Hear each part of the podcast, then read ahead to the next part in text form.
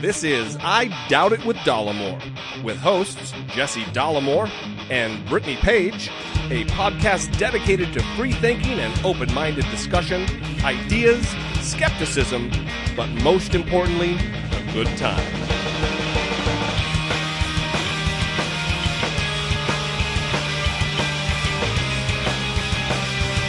All right, we are back. Recording on a Wednesday for your Thursday pleasure. This is I Doubt It, and I am your host, Jesse Dollamore.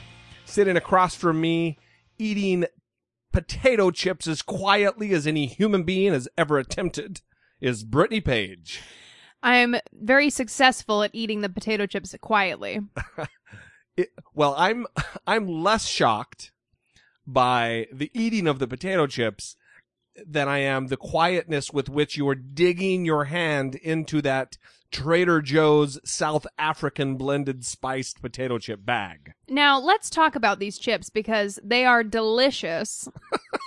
and here's what's so delicious No, wait, about wait. them. No, I'm not trying to give a commercial for Trader Joe's potato chips. I'm trying to understand and ascertain the level of ninja skill you have to dip into that bag with zero crumpling sound.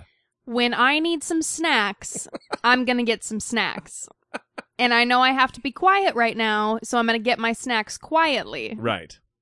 Now, back to how delicious the potato chips are. They taste like barbecue chips, but without the sweetness. I would agree with that assessment. which is perfect because sweet potato, I mean, sweet barbecue crap is gross. Yes. I It with Dollamore brought to you by Trader Joe's South African potato chips. Ever, hey, hey, I'm doing my little commercial spot, and you're you're passing out on me.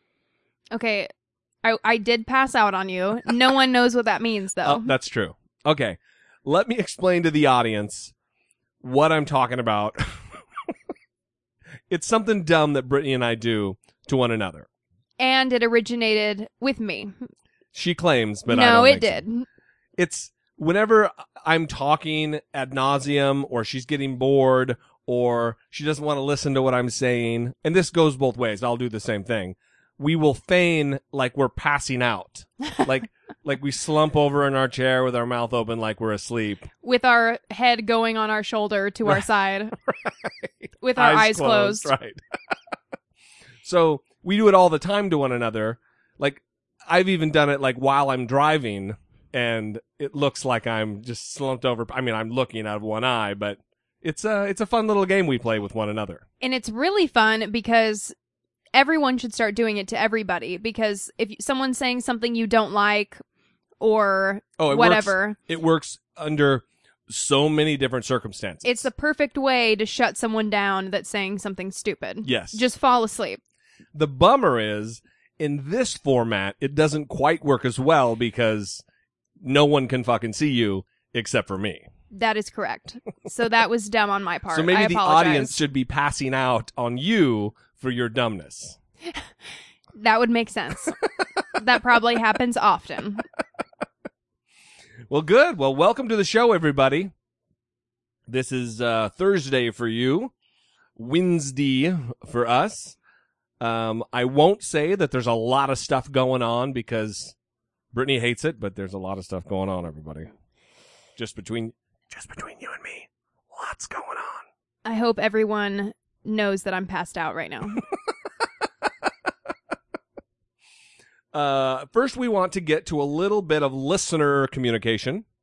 We had a, a Facebook post on our wonderful, teeming with information Facebook page, uh, the I Doubt It with Dollamore show page, and caller Allison left us a little message.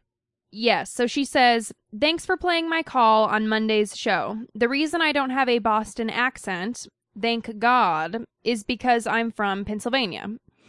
When Brittany gets too busy with grad school, I'm happy to Skype in and take over as co host. Ha. Calm down, Allison. that was a joke. You're getting too excited. No, I think that she's on to something.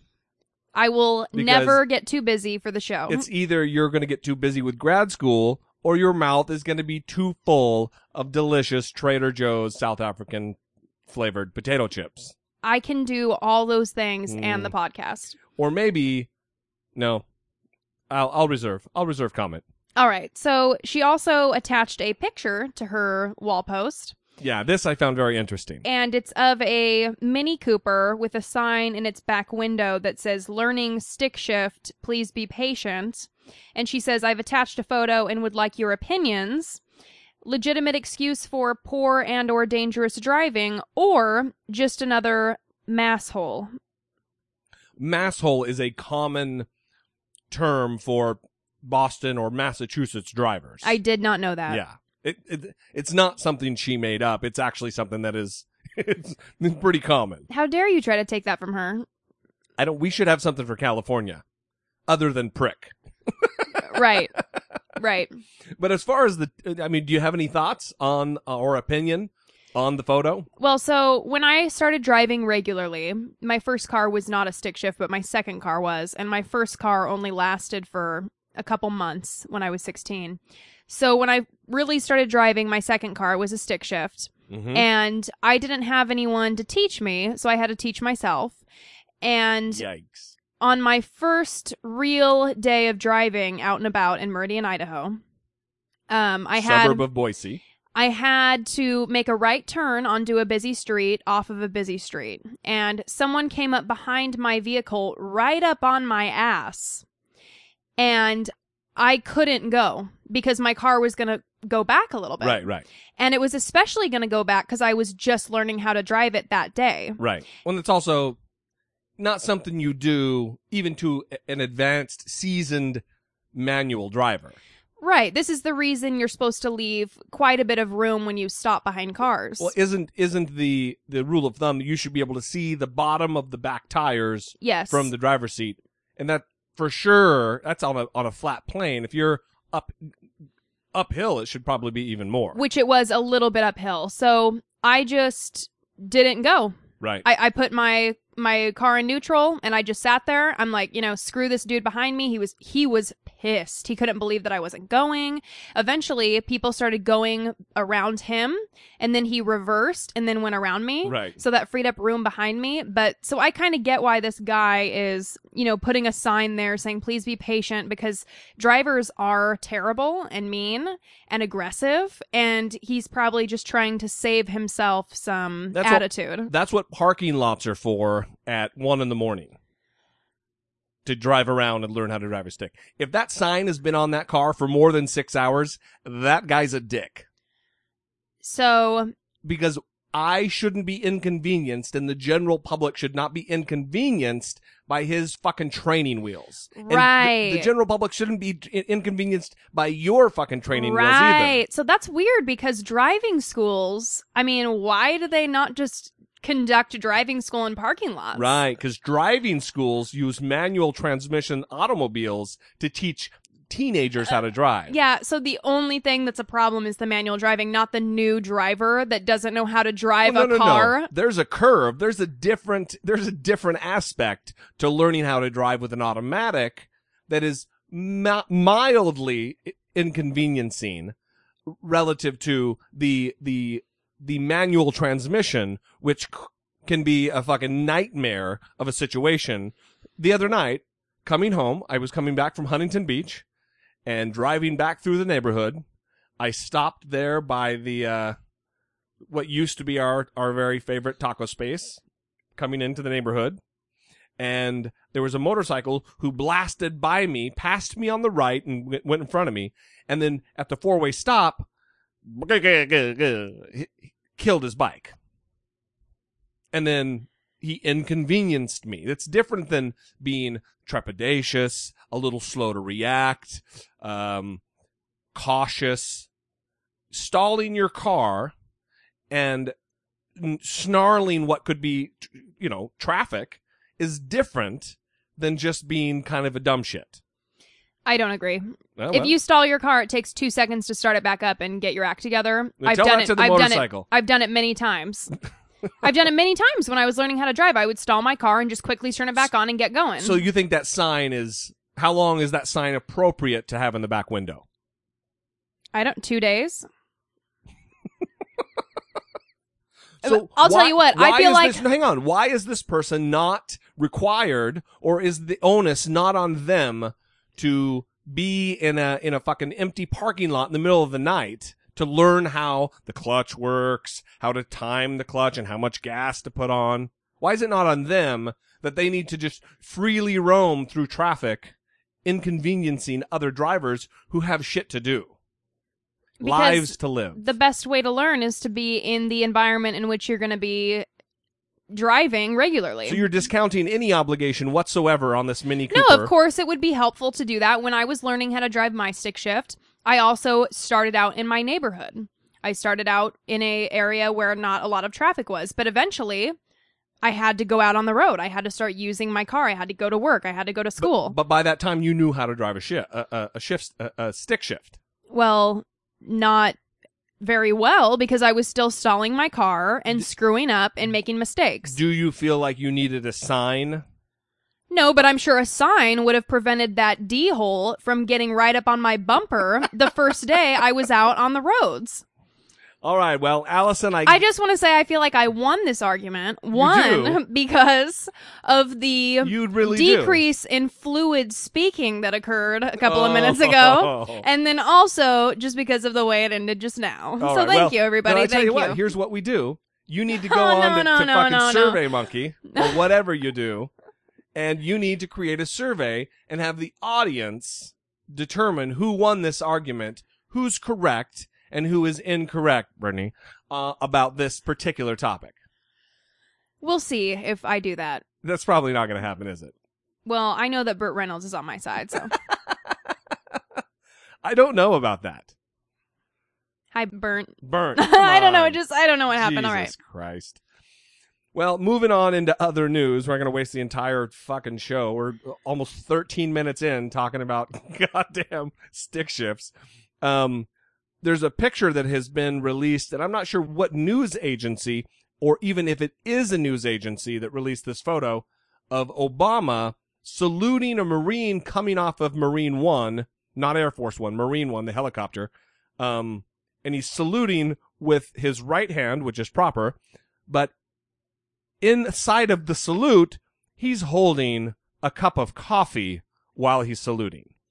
Right. So is this a problem? Well, I mean, let's let's get into what the controversy is, and then I will make my, I will make the, I'll be the arbiter of this particular controversy and settle it once and for all. Okay, well, the left is saying it's not a big deal. The right is exploding with rage, saying it's extremely disrespectful Of course they are. and that he shouldn't have done it. So I've seen further discussion about it, and some people have been bringing up a book that Rachel Maddow wrote, and mm-hmm. I cannot confirm that what I've been seeing from her is actually or what I've been seeing from other people is actually from her book because I tried to google the excerpt and it didn't come up as That's fine. So what you're about to read is unconfirmed actually from her, but it's claimed to be from her. Right. So Ronald Reagan is known as the first president that started saluting uniformed officers. Yeah, he started the trend going forward. And apparently, one of his military aides, a Marine officer named John Kline, worried that Reagan's new ritual was inappropriate, and he voiced his concerns directly with the president. Supposedly, Maddow writes Soldiers were supposed to salute their president. The president was not supposed to salute the soldiers. No modern president, not even old General Eisenhower, had saluted military personnel. It might even be, well, sort of improper. Reagan seemed disappointed at this news. Kline suggested he talk to the commandant of the United States Marine Corps and get his advice. His advice ran something like this You're the goddamn president. You can salute whoever you goddamn well please. so Ronald Reagan continued saluting his soldiers, and he encouraged his own vice president and successor, George H.W. Bush, to do the same.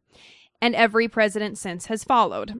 And that's it. Now all the presidents do it because it is the theater of the office. Uh, I think uh, I'm just going to assume that Rachel Maddow wrote that. That's just going to be my assumption because it doesn't seem out of line with something that she would think or say. one, it gives her a chance to shit on Reagan a little bit, which I think is stupid. But Well, how is that negative toward Reagan? well, because it's the theater of the office. Oh, right. It's not that he really respects and admires those people who serve in the military. It's the theater of the office, which I think is dis. I think it's shitty. I think it's not giving the president the the benefit of the doubt that he's doing an earnest thing. But that's neither here nor there. What I want to talk about is the president saluting the troops, and for them to say that the troops are there to salute him and him not to salute the president, or the troops are there to salute the president and the president is not there to salute the troops. Um, th- there's a story. Any Marines out there may have heard this story and they'll appreciate it.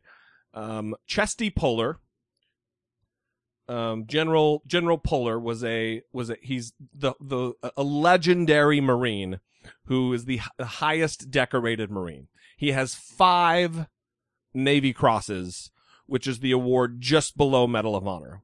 Aren't all the bulldogs that they have named That's- Chesty? That's right. That's right. So Chesty Puller, there's it's I, this might be just lore, but I I believe it's relatively um, factual. He he he happened upon a young lieutenant standing with a private one evening, and the private was standing there saluting. Good evening, sir. Good evening, sir.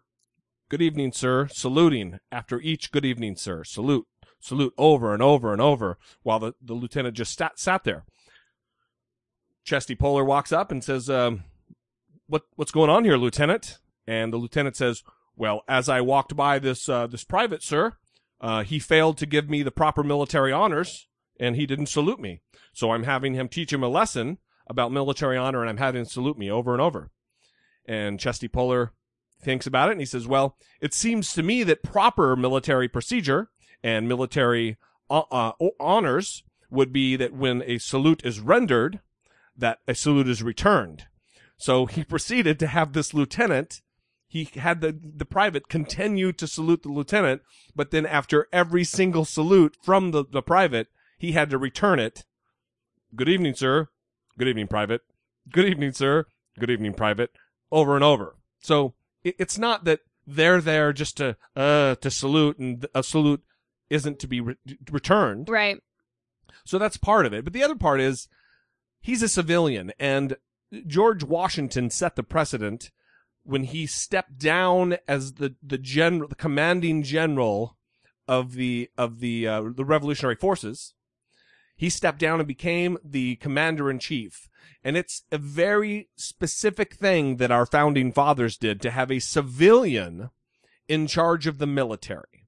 Because even in modern day coups and shit that goes on geopolitically, like in Egypt, let's say, with the Arab Spring, the military took over and they were running the country. And that happens all the time when there's a military coup. Well, we didn't want that. We didn't want any fucking part of that. So we had a civilian in charge of the military. That's why he's the commander in chief.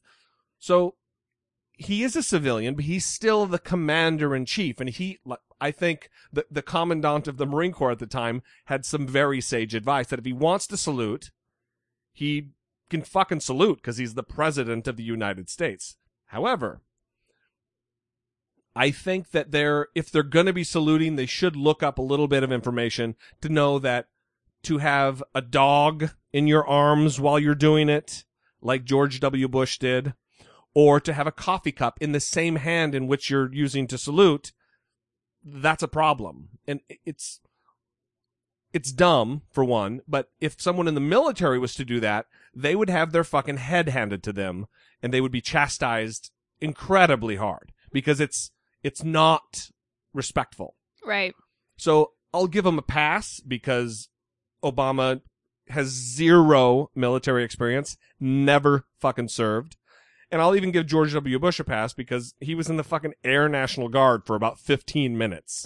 so, I mean, we haven't had a president having served in the military, I think, since George H.W. Bush. Because Clinton certainly didn't fucking serve in the military. Right. It was George W. Bush's dad who happened to be the youngest commissioned naval fighter pilot in the history of the Navy. Yeah. At like 17, he was fucking flying sorties and shit. Fucking awesome. It's taking care of biz right there. That is taking care of biz. So anyway, I'll give him a pass. I don't think it's that big a deal. It certainly just proves that we've had a slow fucking news day, even though ISIS, oh, excuse me, ISIL, right. ISIL, um, is getting their dicks bombed off in Syria. Yeah. Speaking of ISIL, or ISIS, as we previously referred to them, um, it looks like a couple episodes ago we talked about the woman in Florida who wants to be, who wants the, the news media and everyone else to refer to ISIS as ISIL because her first name is ISIS. And she wants to protect everyone who has the name ISIS from bullying, I guess, and, and just general shittiness of people.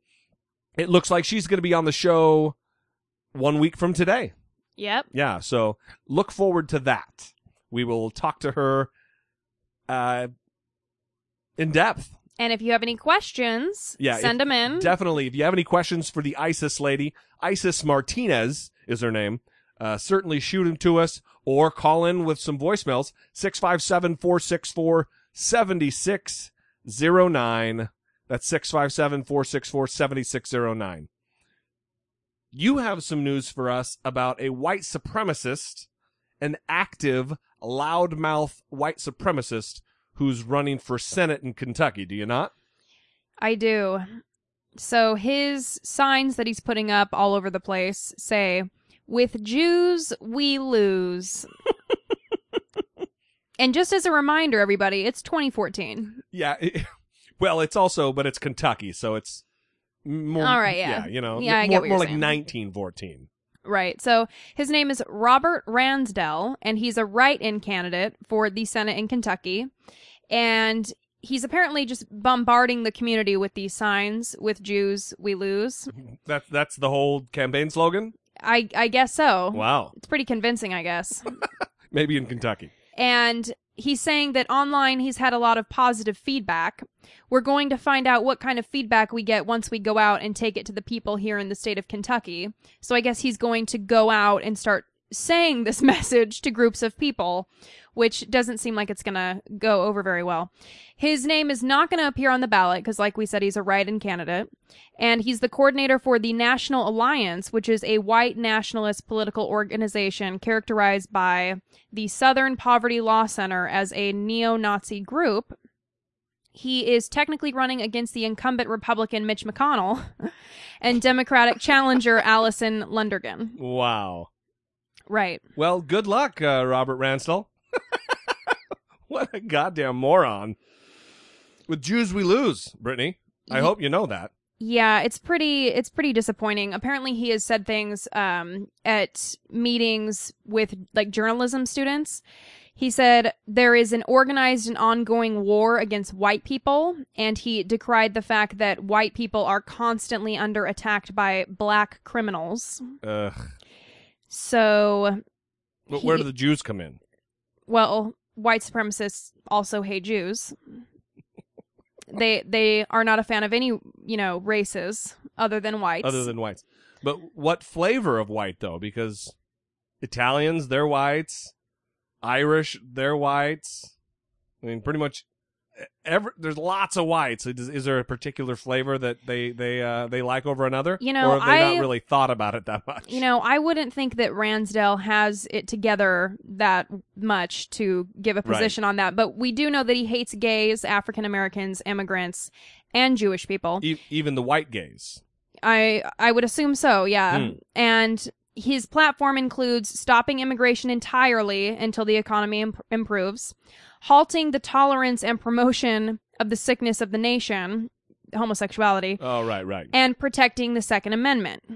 According to Ransdell, if you want to keep your firearms, you had better also support the immediate annihilation of racial integration in America, because the savage and uncivilized nature of most blacks will soon lead to laws that severely restrict or ban firearms. I'm dying to to follow the exit polls and the the voting results for the, the this Senate race in Kentucky to find out just how shitty he does in the race. So, I also want to say this. part of what I just read. It's a Daily Beast article. The Daily Beast reached out to Ransdell and asked him if he's ever been diagnosed with a mental illness.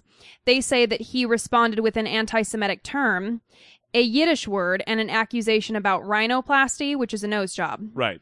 God damn. And he said, quote, Before I let you in on whether or not I have one, why don't you kindly informed me of who removed the hook from your schnoz first? Promise to get back and answer your inquiry. Really, I promise. Maybe we should get him on the show. Um, uh, well, if you have any questions you would like to ask him or thoughts you would like to share about his platform, his website has helpfully provided a phone number where you can leave him a message 1 800 488 1363.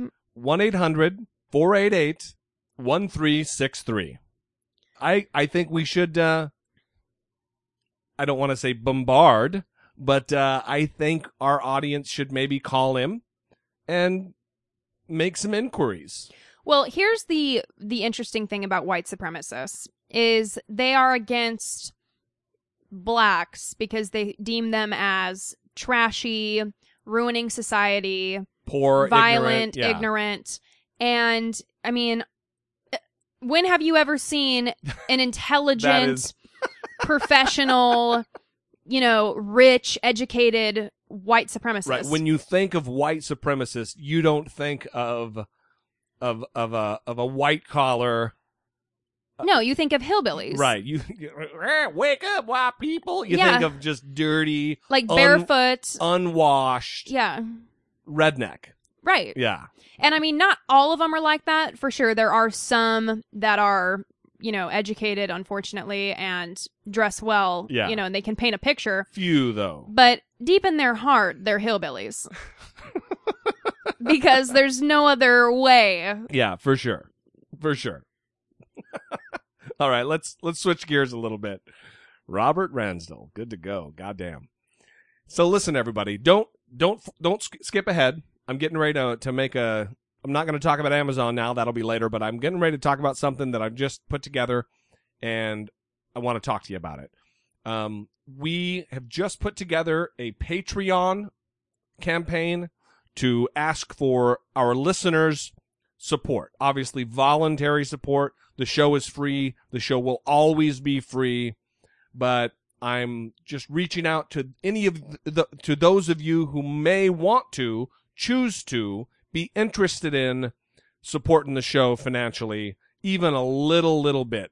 And I want to play a little clip to let you know kind of what Patreon is uh, for those of you who don't know.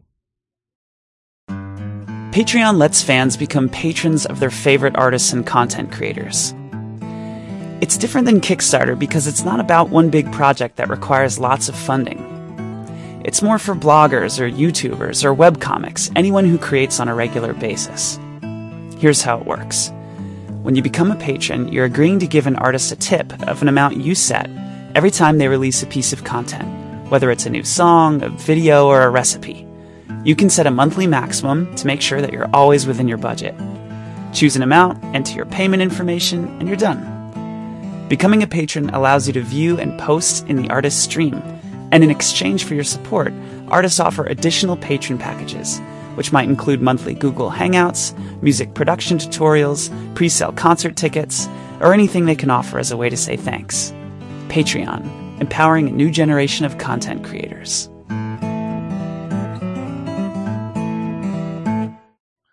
So that's what it is. And um, look, it's not a guilt trip.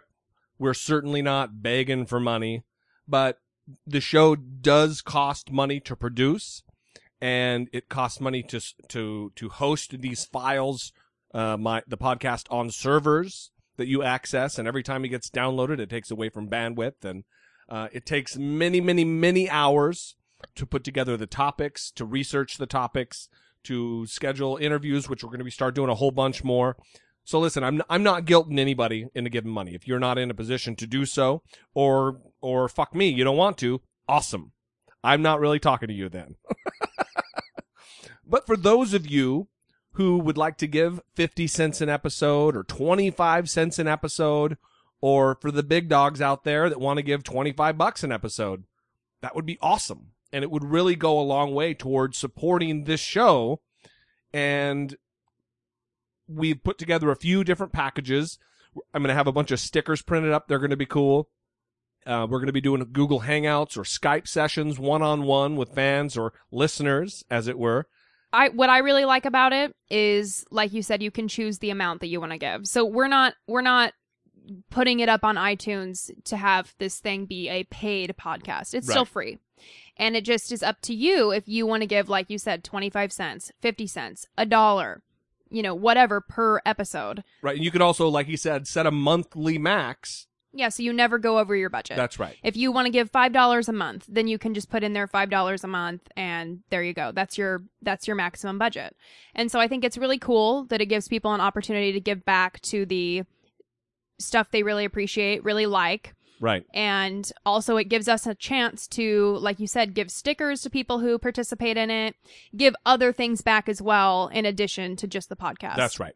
So anyway, if you'd like to check out the Patreon page, it's Patreon, P-A-T-R-E-O-N, patreon.com slash I doubt it with Dollamore and interact with us there too. I mean, that would be, uh, we would really, really appreciate it. It- We, uh, we appreciate the time. I was talking to somebody the other day about it and it's not just the time that we put into the show. I appreciate so much the time people put in listening to the show.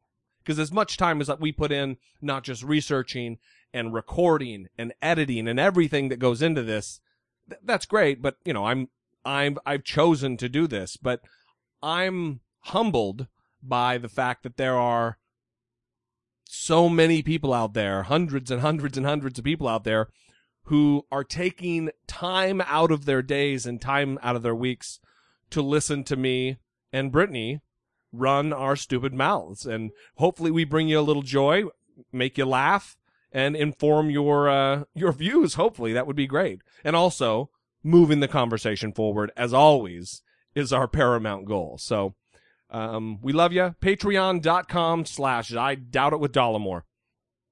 Moving along from that, Pew Research did just did some uh, discrimination research, and they also included in that about what people's opinions are about churches and their involvement in public policy. Right. So it's like a five page document. They just released it. It's religion in public life. I love Pew Research. And they, I think they do this regularly. Maybe not once a year, but every couple of years or something to So kind good. of just give us the landscape of what's happening with religion. And this survey included 2002 adults, uh, 18. Did we did we get this through Conrad Hackett? we did. He is he's if you want to follow a guy who puts out great information on Twitter through Pew Research, Conrad Hackett. It's just at Conrad Hackett and he's he's legit. Right, he's my favorite. So, the discrimination part of this research was really fascinating to me because those who belong to a particular group tend to be more likely than outsiders of that group to say their group faces significant discrimination in American society. So, for example, just in case that was kind of hard to follow, which it probably was, evangelical Christians, right? Now, now listen to Hank, hold on to your seats everybody because she's getting ready to drop a fucking bomb on you. evangelical Christians. 31% of evangelical Christians say there is a lot of discrimination against blacks. Mhm. Makes Now- sense? 50% of evangelical Christians say there is a lot of discrimination against evangelical Christians. So there's a full 20% increase in the number of evangelical Christians who who believe they themselves are being discriminated against than th- there is the amount who think blacks are discriminated against. right. 31% say there's a lot of discrimination against blacks. 50% say there's a lot of discrimination against evangelical Christians. That is wacky as fuck. Uh, That is amazing to me. Well, what's weird to me is I I mean I want to talk to these people. I just want to talk to them and figure out why they think this because are they Well, I ever can, I can tell you why. are they ever afraid to say I believe in God? Are they ever afraid to say I'm a Christian? You know, I remember when that Columbine thing happened and there was a story about a girl who I don't know if this actually happened. You'll have to, you know, refresh my memory because I was pretty young when it happened. Mhm. Um, and she was asked if she believed in God, and they were going to kill her if she said yes. Do you remember Hmm, this? I don't. I, I think it was like a fake story, Right, a right. fake story going around to kind of convince people or get them emotionally attached to the issue. But I remember hearing it, and I I was like, that's kind The, of the saying that Dylan Klebold and the other kid were militant, murderous atheists. Right. Right. And they had asked someone if they believed in God, and if they said yes, they were going to kill him. And I remember at the time, I was like, oh, I would absolutely say yes, no matter what, because I, you know, was. Listen, if I had a gun A to my kid. head, if I had a gun to my head and they said, let's put it this way. If I was kidnapped by ISIS, I mean, ISIL, whatever we're calling them, and they said convert or we're going to saw your head off, you can bet your fucking bottom dollar I would be converting to Islam in about five seconds. For sure. No, I get that point. I would have. I would say yes Okay. regardless. Yeah, but yeah, I'm yeah. saying I was going to say yes because at the time I was like, You're proud of Jesus. yeah, and, I was feeling like that. I was young. He died for you. You'll stand for him.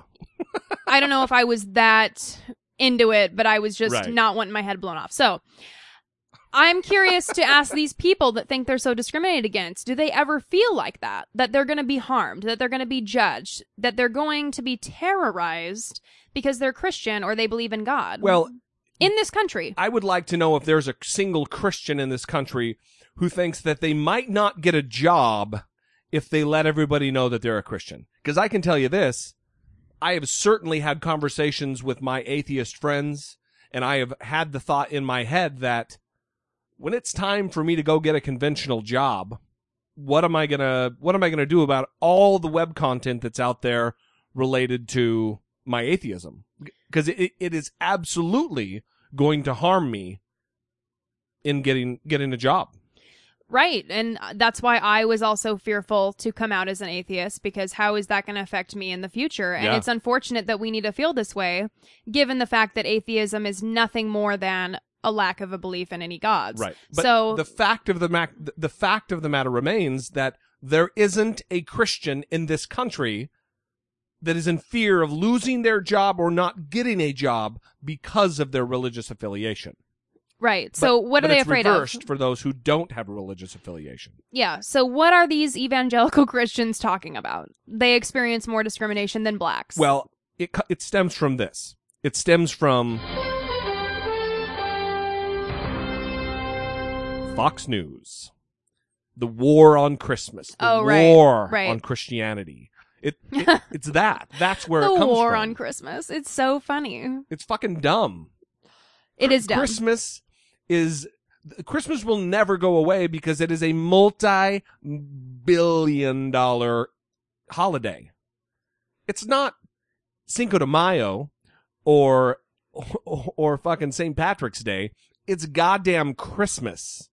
It is it, it is cha-ching. It's fucking cash registers and dollar signs in retailers' eyes. It's never going away. There's no war on Christmas unless it's from the anti-capitalists among us. Right. So atheists were also surveyed, although they are a significantly smaller sample size than what would have been surveyed with the evangelical Christians. Right. So that's something to take into consideration. But well, it's because Just- there's fewer atheists. right. So just for fairness, I want to give what the atheists did for themselves and for blacks. Mm-hmm. 41% of atheists say that blacks have a lot of discrimination against them. Mm-hmm. And then 36% of atheists say there's a lot of discrimination against the unaffiliated. That it went the other way. That surprises me. I thought it would be pretty even. Right. So they think there's more discrimination for blacks than for the uh, Right. unaffiliated. Well, there's no real way to hide that you're black. There's a way to hide that you're an atheist just by not opening your fucking mouth. Right. And so blacks say 82% of blacks say there is a lot of discrimination against blacks. And I don't know which group you want to compare it with. Do you want to compare it with white evangelicals? Yeah, sure.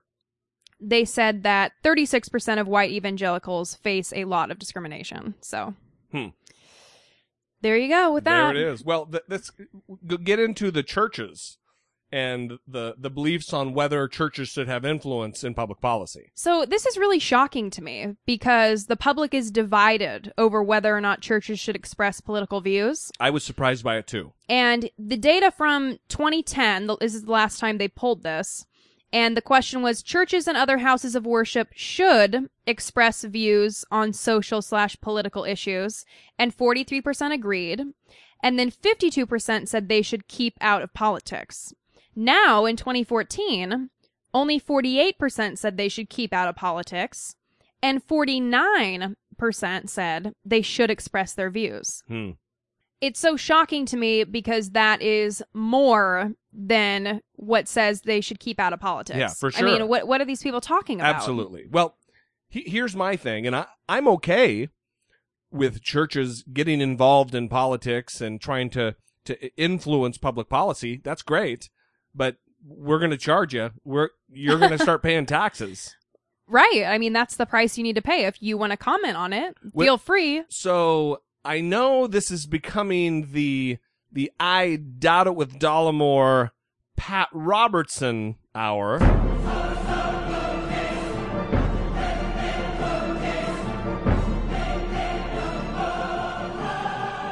But he's at it again.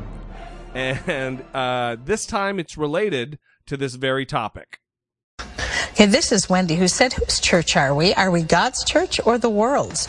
Jesus said, Render unto Caesar that which is Caesar's, taxes. Why are churches taking a handout from the government? The just shall live by the government or by faith? Um, I don't know what handout you're talking about. don't either. We don't take a handout from the government. Uh, uh, n- not paying taxes, it's your money. The fact the government doesn't take it away from you is not a government handout. And uh, since time immemorial, what belongs to God is what belongs to God. And that money in the church is given by people to the Lord. It doesn't belong to the government. So that's not a handout to keep the government from taking it away from you. Uh, that you know, it's, I, th- I think we've got this liberal mentality that everything that you have belongs to the government, and it's a benefit and privilege that they don't take it away from you. That's the reverse. It belongs to you, and they shouldn't take what belongs to God. Okay, what's next? So he says that money in the church is given by the people to the Lord. Mm-hmm. Hey, Pat Robertson, no, it's not. Okay. It's not lifted off the ground by the heavens and sucked into the, the sky. It's not being given to God. It's being given to you. How much are you worth, Pat Robertson? Yeah, 200 to 800 million dollars. Right. It's being given to you. I, it- it's so. There's going to be a time in this country, and it's coming soon. I would say within the next 10 to 15 years, that the churches will be taxed. And even if the money is segmented and their missionary budgets are not taxed, but they need to open their books and they need to be clear about the money that they have because they are actively, aggressively affecting public policy and the voters, and they're no longer, they're not allowed to do that.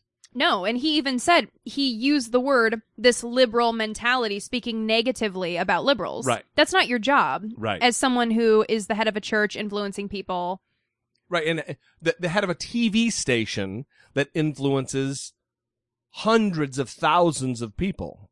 Anyway, clearly this mook needs to be taxed. He doesn't pay taxes. Right. His CBN enjoys a tax exempt status. Right.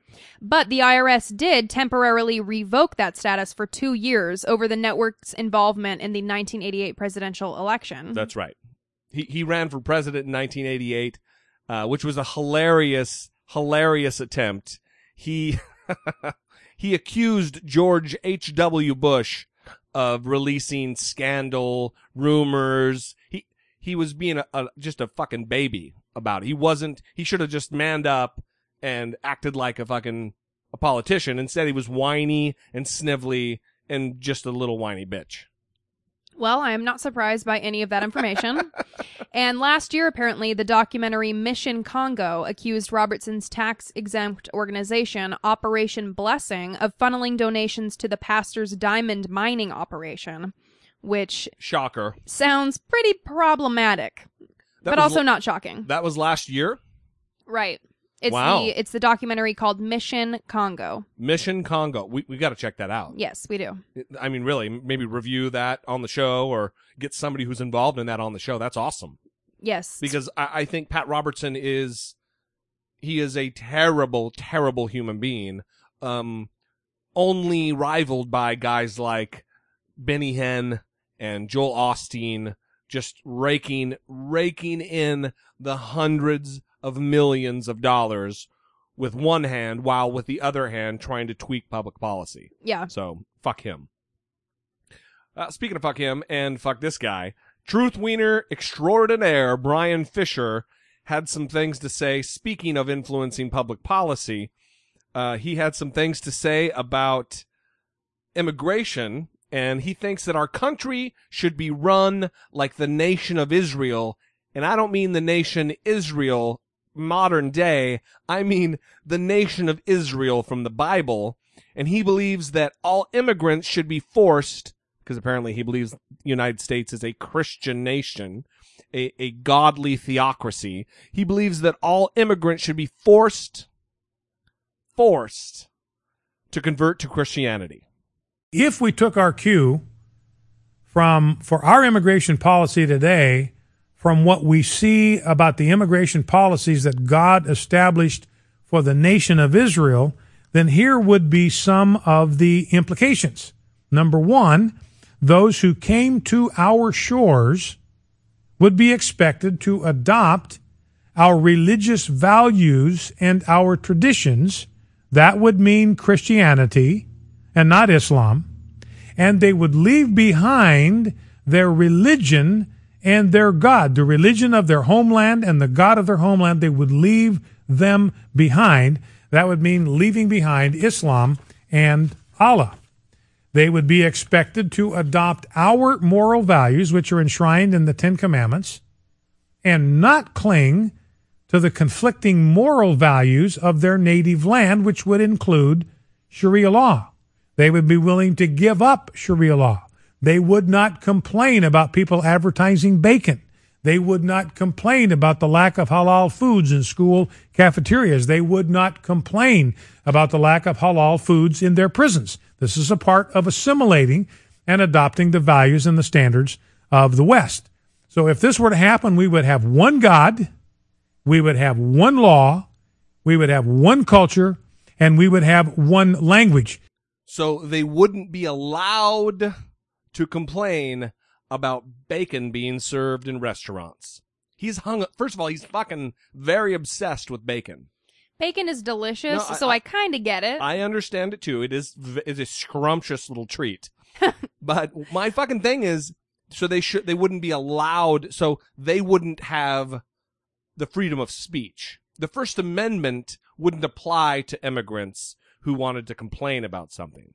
He, he just he has a very warped, twisted, and I believe twisted by Christianity in his particular flavor of Christianity. It's it's a warped sense of what America is.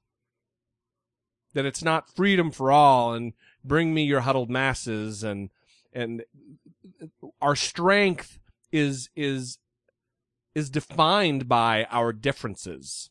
It makes us unique and different and strong.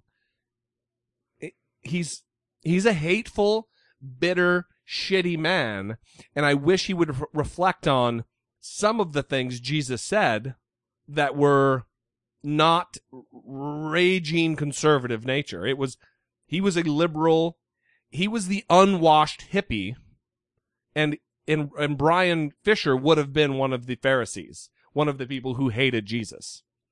Anyway, let's move on. Let's go to the, our, our final religion story for this hour because I don't want to inundate you and just make this the shitting on religion hour. But uh, the BYU Idaho, it's a it's a satellite campus of BYU. The president of BYU Idaho in Rexburg, Idaho, had uh, some. Well, to say that they're comical remarks would be an understatement. This fucking idiot opened his mouth and let some sewage spew out. And uh, what did he say, Brittany? He said, he posted this on his Facebook page, by the way. President of BYU Idaho Facebook page. He says, The three things that caught my eye yesterday were pants that did not make it down to the ankle. Parenthetically, some hemmed off at four to eight inches above the ankle, some pants rolled up that far. Faces of young men not clean shaven, and shorts on campus. Parenthetically, mostly BYU I shorts. Just remember to wear warm ups. Ugh. He went on to say, The dress and grooming standards are one of those small things on which big things depend. Obedience in small things creates a spirit of obedience in all things. So having a beard like Jesus is a bad thing. Having facial hair is disobedience in the small things. They are gonna eventually just start raping people with their level of disobedience. Well, with all those sexy ankles showing, I, what what choice are they have? What choice are they going to have but go on a rape spree? right. Uh, What is this? Is this guy like a fucking imam? Is he El Baghdadi from ISIS? I mean, uh, ISIL? Uh, who is this guy that ankles now are turning dudes on? Has he never gone on the internet to see what kind of filth and trash is out there? He's worried about ankles. You know, I don't think he has because maybe then he would concern himself with more important things. But I mean, I do appreciate that the Mormon church, you know, talks about modesty and and all those things, but Is showing your ankles immodest? That's what I'm saying. This is going a little far at It- this point. it's one more reason, an item that really doesn't surprise me that they didn't allow blacks into the priesthood of their church until 1978. That's 1978. See, you're, you're just making it sound really bad again. I just, I, why do you keep doing that? It's this guy's living in a different fucking century. Yeah, you know, I- ladies, they can do stuff now. They can have jobs and they can go to school. And Well- if their ankles show, it's not a problem because no one's fucking turned on by ankles. And that's the thing. I mean, I'm I know that all of the religions don't typically like each other or appreciate each other. Right. And this wanting to impose dress standards on people seems a little like another religion. It's not like they're going to classes in fucking bikinis. They're wearing capri pants. That's it. Yeah, that's it. Or basketball shorts. You know how turned on I get when chicks wear basketball shorts. Well, also, I'm sure he's talking about men as well because he's talking about young men are not Yeah, clean shaven and But it's fuck. Get with the times. And it's not like ah, you're just old and stodgy. It's you're living in a different century. You're you're not in tune. It's not just a generational thing. It's get your shit together and quit harping on things that don't fucking matter. Why don't you try to focus on things that are actually going to be impactful and change the, the minds and the hearts of the students for whom you have responsibility to teach. well, because at least these kids are in college and going mo- to class. Yeah, but they're Mormon kids. Of course, they're in college and going to class. That's oh the, well, that's not necessarily true. that's the benefit. Most the Mormons I know are anecdotal. highly educated. Oh, you really? You want to pull? Let's pull some studies and find out No, about I know. what I'm it. I'm making a joke. Oh, that was really funny. It's a funny joke that I See how make. riled up I got? It's a funny joke I make when I just like to pretend like I'm wrong, but then I know that I'm gonna be wrong, so then I quickly tell a joke to save myself from looking wrong. All right. Well, we're going to drop that. If you would like to sound off about that, though, 657 464 7609. That is the number. Call, leave less than a three minute voicemail, or text that number. Again, 657 464 7609. And let me talk about Amazon.com, which is on Dollamore.com. I've kind of gotten the website unfucked. Can I say that? The website is kind of un. Oh, wait. Can you not talk because your mouth is full of potato chips right now? Is that what's happening? No, that's not at all what's happening. Oh, that is fucking bullshit right now. Okay, these chips are seriously delicious. Just like barbecue without the sweetness. All right, so listen. Um, I've kind of got the website figured out. and there's no way for me to put the sidebar with the Amazon link on the main front page because I bought a theme that apparently is fucking dumb. And I'm not going to name names. Wow. I'm not going to name names, Theme Forest. And I'm not going to talk about the podcast theme that ended up being bullshit that I wasted money on. I'm not going to do that. Wow. None of that's going to happen. It sounds like it's happening. But when I messaged the guy about it, he was very unapologetic and just like, yeah, you can't do that. Which is fucking dumb because Yeah, knows, that's he knows what we do is free and that we need to have method by which people go to the Amazon or whatever the affiliate, pro- affiliate programs that people join. So this is the first time I'm hearing about all this. if by I the way. had the guy's name, I would fucking drop it on the show. And by drop it on the show, I mean I wouldn't drop it on the show. Fuck, I wish I had his name right now. All right. So anyway, listen. When you go to the show, the top right hand corner of the page, there's a contact Jesse and Brittany link, and right next to it is a support the show link. And on the support the show link, you will find the Amazon.com link, and soon you will find the Patreon.com link. However, for now, Amazon.com. Listen, if you want to buy a book or if you want to buy long pants or long socks so you're not showing off your sexiness, then uh, that's where you do it. Oh, I love this show. Moving on to a story about vaccination rates and uh, the the instances of infection of previously eradicated diseases in rich neighborhoods and rich school districts in LA.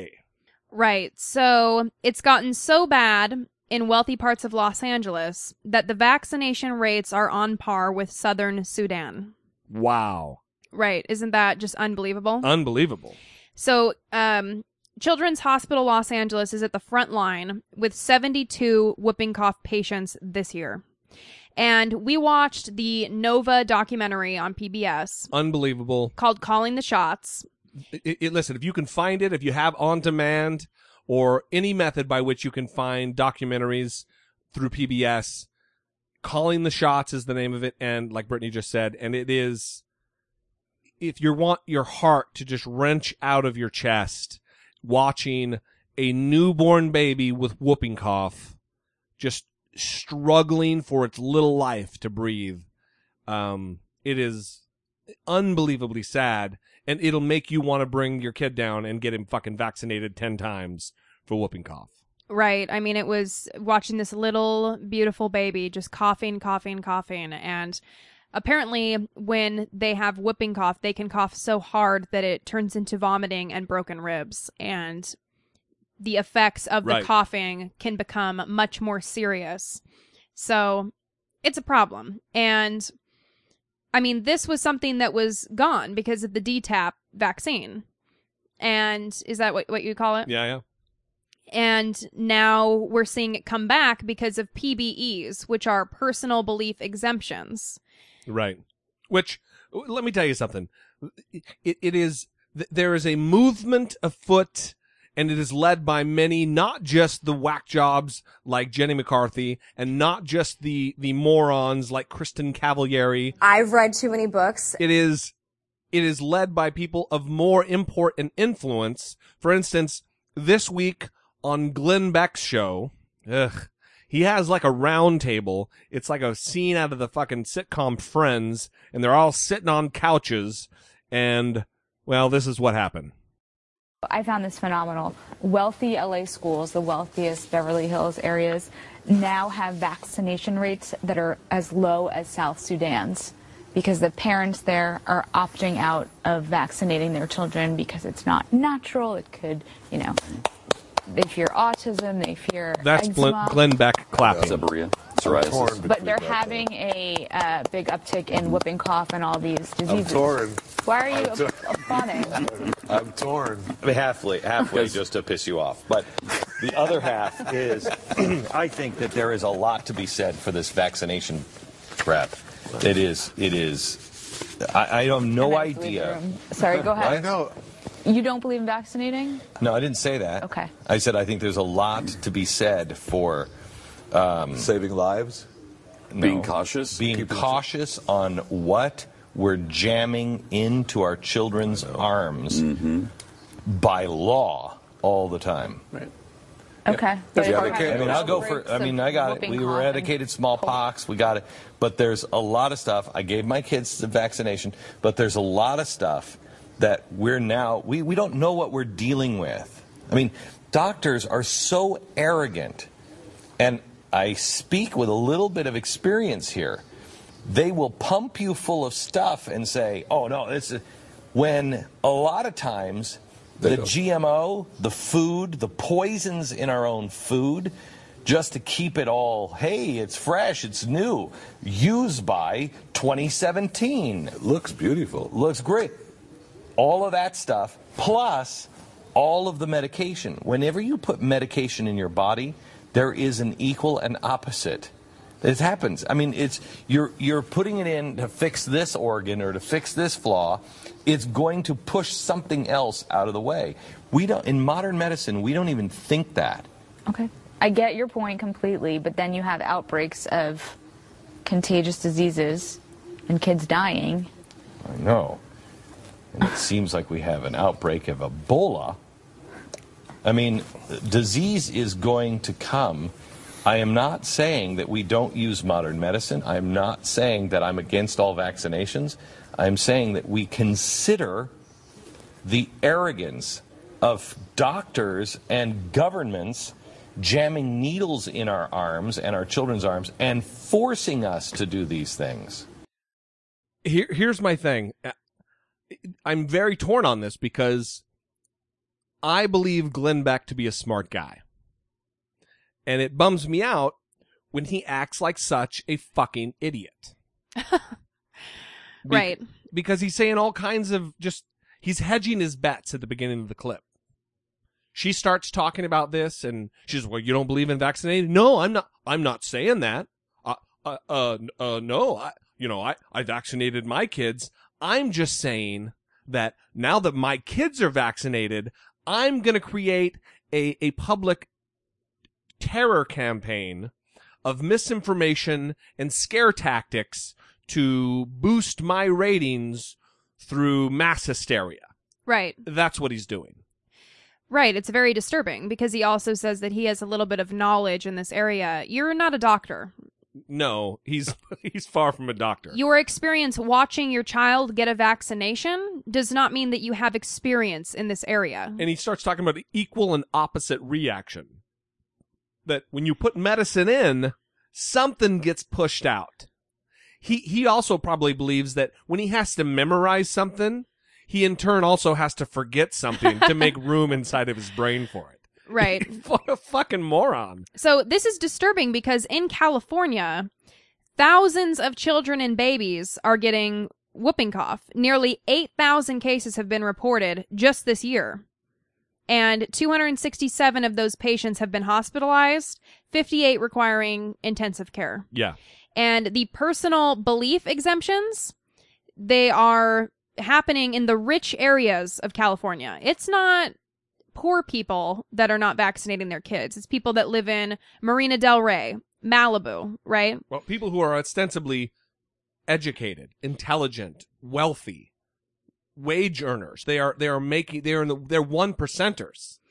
Right. So the region stretching from Malibu south to Marina Del Rey and as far inland as La Cienega Boulevard, including Santa Monica, Brentwood, West Hollywood, and Beverly Hills, averages 9.1% personal belief exemption levels for preschoolers for this school year, a 26% jump from two years earlier. which also completely debunks G- Glenn Beck's entire argument that the government is forcing forcing these vile substances into our kids' arms. It's you have a mechanism by which you cannot vaccinate your children, that you can damage your children, that you can harm society in general through the personal belief uh, uh, exemption. So it, it, it's fucking ridiculous because Right. we are we are starting to experience plagues and epidemics that we haven't for years because people used to readily utilize vaccinations and now we're afraid of it because there are trace amounts of natural occurring substances in these that they use as preservatives. Well, and people are still talking about the autism link and all that as well. But I mean, this is scary because it's kids from exclusive schools, entertainment industry favored child care centers, preschools, and kindergartens that are far more likely to get sick and potentially infect other kids than, Right. you know, other poor kids in Los Angeles. So it's the rich people that are causing this this problem. right. And I recently read something that Rob Schneider had said a couple of years ago regarding vaccines. Did you know that he's Rob Rob Schneider. the Like- goofy comedian? Oh, okay. And what genius thing did he have to say? He said, My wife is five months pregnant, and I'm for parents' rights, not government coercion to tell us what we can and can't do with our kids. Mhm. There is no other mandated procedure. It's illegal. You can't make people do procedures that they don't want. The parents have to be the ones who make the decisions for what's best for their kids. It can't be the government saying that. Yeah. It's against the Nuremberg laws. T- tell Adrian Peterson that. The Nuremberg laws, huh? Nice. Right, which Policy wonk. Rob Schneider, everybody. right, and the Nuremberg laws are what was in World War II, yeah. and it said anyone with three or more Jewish grandparents was considered a Jew, and anyone with four German grandparents was considered a German, and everything in between was a crossbreed, and they outlawed intermarriage and kept Jews from participating in civic life. Right. So, So, so vaccinating your kids is akin to Nazism. right, and then he went on to say the doctors are not going to tell you both sides of the issue. Okay, it's because they've seen the science; they're scientists. right. There's no other other side of the issue. And let's uh let's move on. This is going long. Let's wrap it up with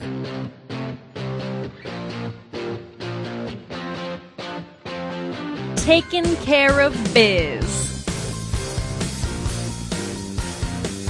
Goddamn, I love that intro. Okay, what do you got for us?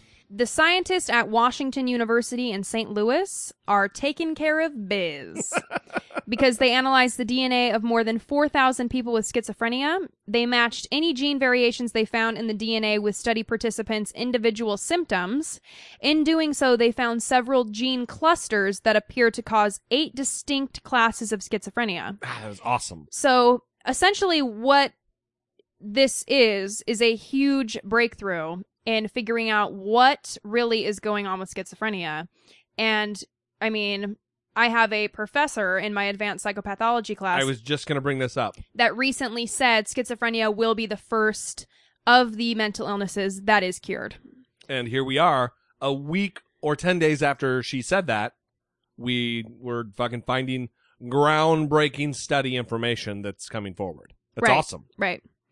Well, it's it's a mental affliction that is I, I mean, I can't imagine when we watched that Anderson Cooper, that little special that they did, a 15, 20 minute special that they did, where he's wearing the schizophrenia headphones or whatever Yeah. that kind of mimic what it's like to be schizophrenic with the voices and all that.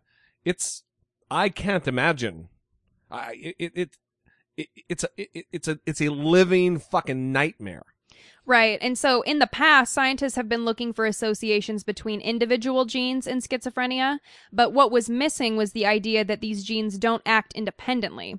They work in concert to disrupt the brain's structure and function, and that results in the illness. Hmm. So that's one of the big main breakthroughs is it's not just an individual gene. Yeah, that's great. It's awesome. Taking care of biz. Taking care of biz. Science, once again, taking care of biz. Oh wait, did I say that scientists did this? No, Pat Robertson was behind this. Sorry, everybody. I don't want to give you false information. Totally unexpected and awesome. Yeah, science definitely getting it fucking done.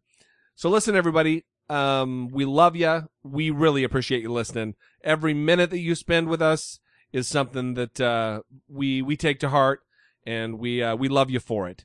So you can check out the Amazon.com link on the support the show or pa- Patreon.com slash I doubt it with Dollemore. We'll talk a little bit more about it. If you have any ideas, if you have any ideas about how, whether it be sticker giveaways or other award packages we could do on that page, I'm all ears. So thank you for listening. We love you very much. For Brittany Page, I'm Jesse Dollemore, and this has been episode 58 of I Doubt It. When I need some snacks, I'm going to get some snacks.